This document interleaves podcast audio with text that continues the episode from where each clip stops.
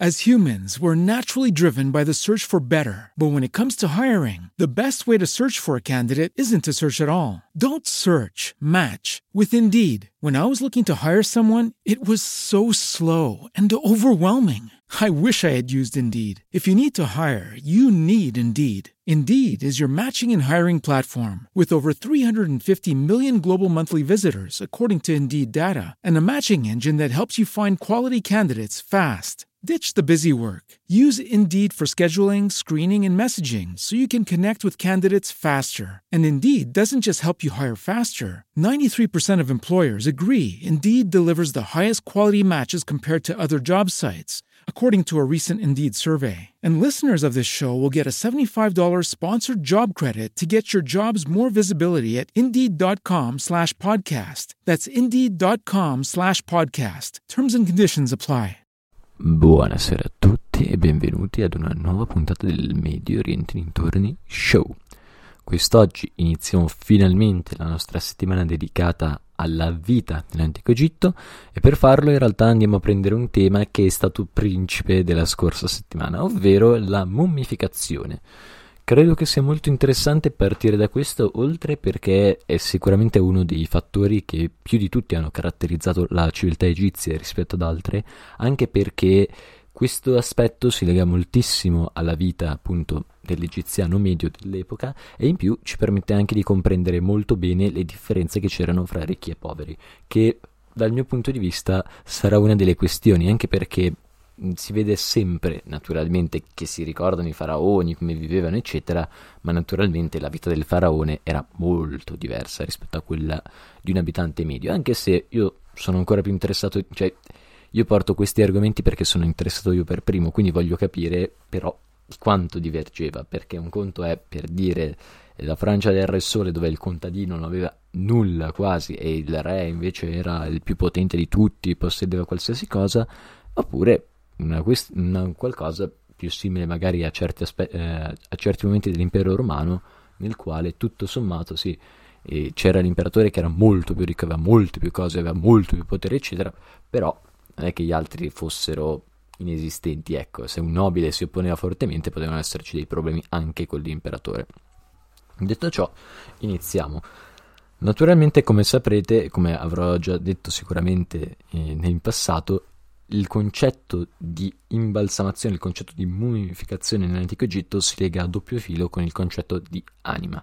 Questo perché, come faranno poi molte popolazioni, fra cui i vichinghi per essere chiari, eh, c'è una fortissima idea che l'individuo andrà nel paradiso, diciamo, andrà nell'aldilà come è in questo momento.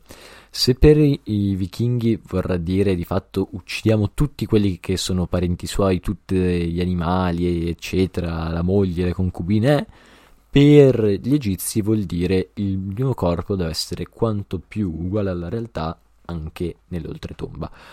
Onestamente, questo io lo legherei anche a un semplice desiderio dell'essere immortale, perché se tu hai un corpo che anche 2000 anni dopo che sei morto è perfetto, effettivamente posso capire che eh, nell'ottica appunto di invece una vita molto corta, magari anche con molta fatica, sia qualcosa di estremamente interessante.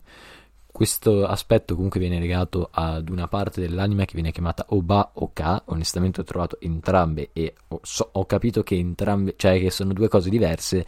Nel dubbio ve le riporto entrambe così capirete voi quale più dell'altra, anche se è molto probabile che dipendesse dal periodo storico, come sempre nella civiltà egizia. Fatto sta, la prima mummia ritrovata penso che sia la più interessante da questo punto di vista ed è chiamata la mummia di Ginger.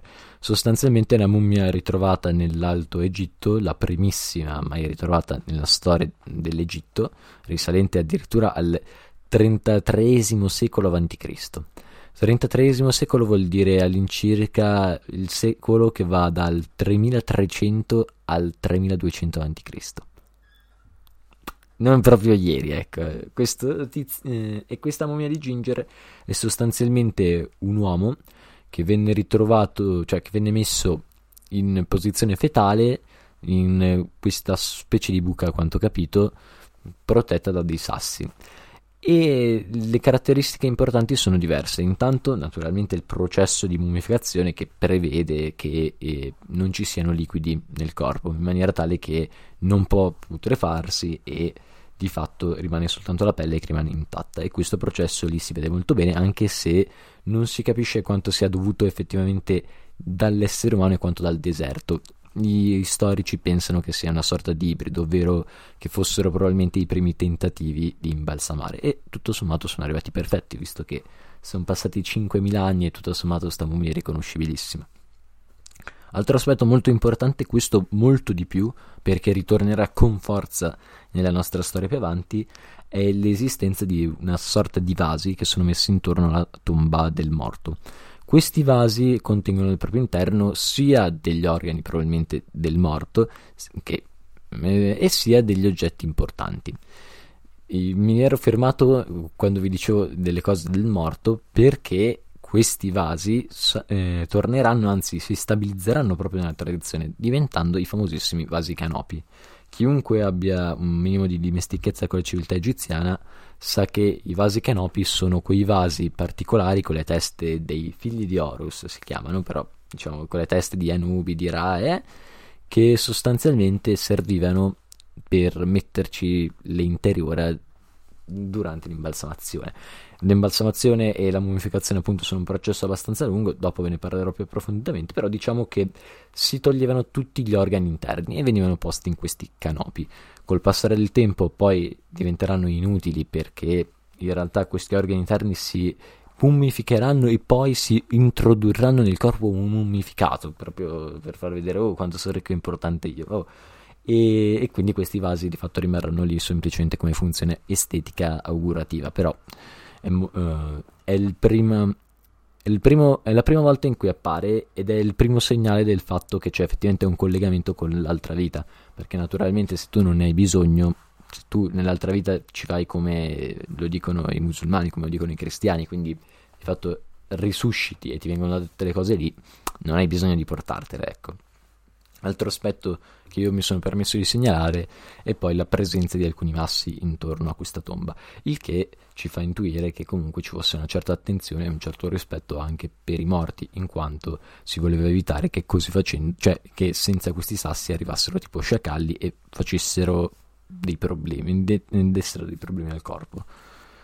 Questo processo, come vi dicevo, è partito in versione molto basic e nell'antico Egitto anche i contadini venivano seppelliti in questa maniera, per essere chiari, in maniera anzi, cioè, non esattamente così, ma in maniera molto simile. Diciamo che dipendeva un po' dal periodo storico, dalla fascia, eh, non, dalla casta è brutto, però dal, dal rango sociale, ecco, e anche da tutta una serie di altri fattori, però tendenzialmente non differivano moltissimo da questa prima mummia Ginger, appunto alternativa per buona parte dei contadini era se no proprio avvolgere il corpo in eh, queste strisce di lino e poi buttarlo nel deserto sperando che gli dei lo preservassero. Naturalmente inutile dirvi che se uno poteva non è che lo buttava lì, faceva la cosa come facevano i faraoni, però non era sempre possibile.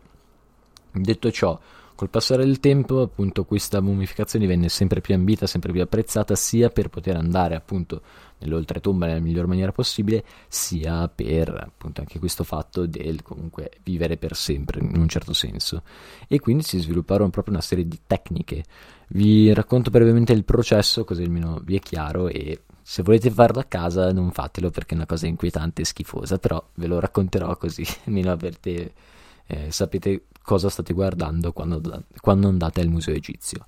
Tra l'altro, piccola parentesi, quello di Torino è il secondo più grande al mondo dopo il, quello del Cairo. Visto che dovremmo stare in Italia, può essere una bella idea farsi un bel viaggetto a Torino in uno di questi giorni, quando sarà passata l'epidemia, e dare un'occhiata. Detto uh, ciò, come venivano fatti? Fatte queste mummificazioni? Innanzitutto venivano, come vi dicevo, tolti tutti gli organi interni. L'unico organo interno che era lasciato era il cuore, proprio per la pesatura che doveva fare Anubi e perché il cuore era appunto la sede dell'anima, eccetera. Tutti gli altri venivano tolti, quello del cervello, il cervello in particolare con dei bastoni di ferro che entrava nel naso, questo mi ha sempre colpito da piccolo, non ho mai capito come facessero poi, una volta fatto tutte queste cose, veniva preso il corpo e messo in, questo, in questi sali particolari che si chiamano natron. Questi sali, praticamente in 40 giorni, se non erro, prosciugavano quasi completamente il corpo, che a quel punto era pressoché pronto. A questo punto coloro che avevano il compito di mummificare lo tiravano fuori da questa, da questa eh, soluzione salina, diciamo, e a quel punto pulivano tutto il corpo con dell'alcol di palma in maniera tale da sterilizzare completamente tutta la salma ed evitare che batteri o cose di questo tipo ci potessero andare. A questo punto poi veniva finalmente l'avvolgimento, non so come si dice in italiano, che bella cosa. Comunque il corpo veniva avvolto da queste bende di lino e poi veniva di fatto preparato per la sepoltura vera e propria. Questo perché all'incirca per fare tutto questo processo ci volevano una settantina di giorni e di conseguenza il tempo che serviva all'imbalsamatore, il mummificatore per fare la mummia era quello che serviva all'altro per costruire la tomba e per fare in modo che tutto andasse nella miglior maniera possibile. Questa era sostanzialmente la storia della mummificazione, una storia che naturalmente non è più presente per fortuna, anche se altre civiltà dopo hanno ripetuto delle pratiche abbastanza simili, non così precise, non così attente, non così delineate, ma molto simili.